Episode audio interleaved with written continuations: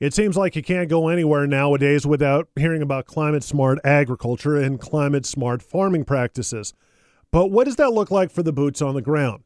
I recently chatted with Zoe Young, U.S. Agricultural Business Development Manager for Undo, to talk about how they can help farmers use basalt to capture carbon from the atmosphere. Undo is a carbon removal company at its core that specifically works with agricultural uh, entities. So, landowners, business owners that have large farming networks, so we can spread our crushed basalt rock on agricultural land. I want to talk a little more about that crushed basalt in just a minute, but maybe explain to my non farm listeners why would you put basalt out into a field? What sort of environmental benefit is there? Yeah, it uh, it has a lot of trace nutrients in it. It has macro and micronutrients actually that are slow releasing over time.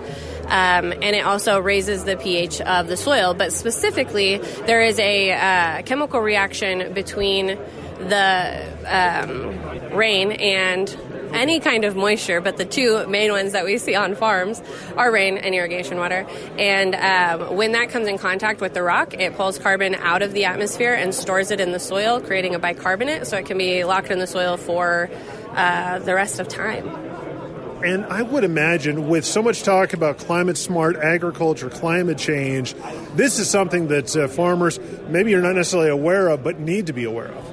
Yeah, climate smart agriculture is something that's being talked about a lot right now, and it's pretty nebulous. There's not a real clear definition that farmers are uh, looking at that gives them a checklist of what they can be doing. And there are a lot of companies out there who are not really doing anything that's actually climate smart. So this is something that all all growers, all producers, all farmers can use. They don't have to change anything about their practices and they get the soil benefits. So, this is a great way to dip your toe into climate smart agriculture.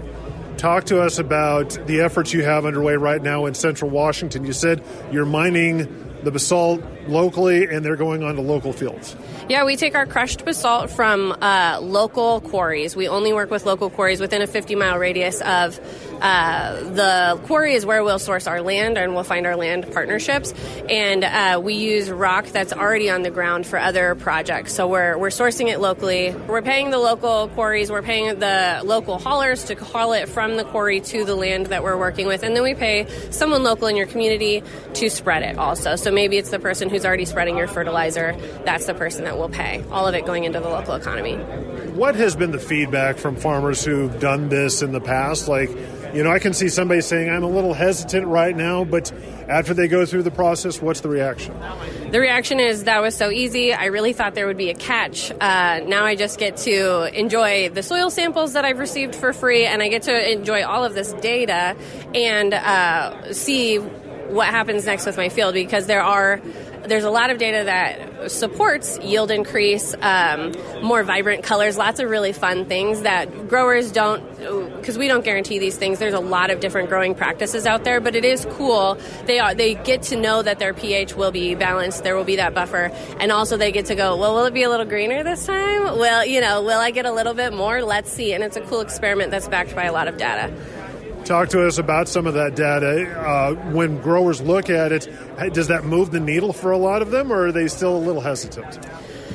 Um, I would say it's pretty cut down the middle. Some people are really hesitant, and it is scary to say, "Let me spread this thing on your land," because land is the most important commodity to growers. Um, and once they see the data, pe- people don't have there's no downside. And that's really where where people say no is they go there's not a downside here and that makes me skeptical. The data supports it. Everything you do is free. You give us even more data.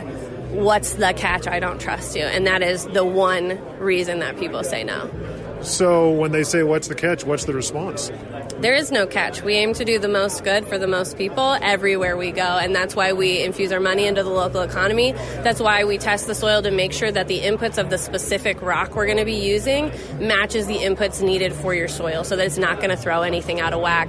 We we do it for free because we want to positively impact farmers who have been so negatively impacted by a lot of climate smart voting. So we just want to do the most good for the most people, and that truly is it. I have no doubt there are a lot of producers out there that want to learn more at the very least. How can they learn more? How can they get a hold of you guys? We just launched our uh, grower website. So it, our website is undo, but it's un-do.com, and there's a tab for growers that will specifically give them more information. And if they reach out to me via email, my email address is right there at the bottom of the page. We have an agronomist that will be local to your area uh, that can answer any of the agronomy questions that maybe our website didn't cover. Once again, that was Zoe Young with Undo.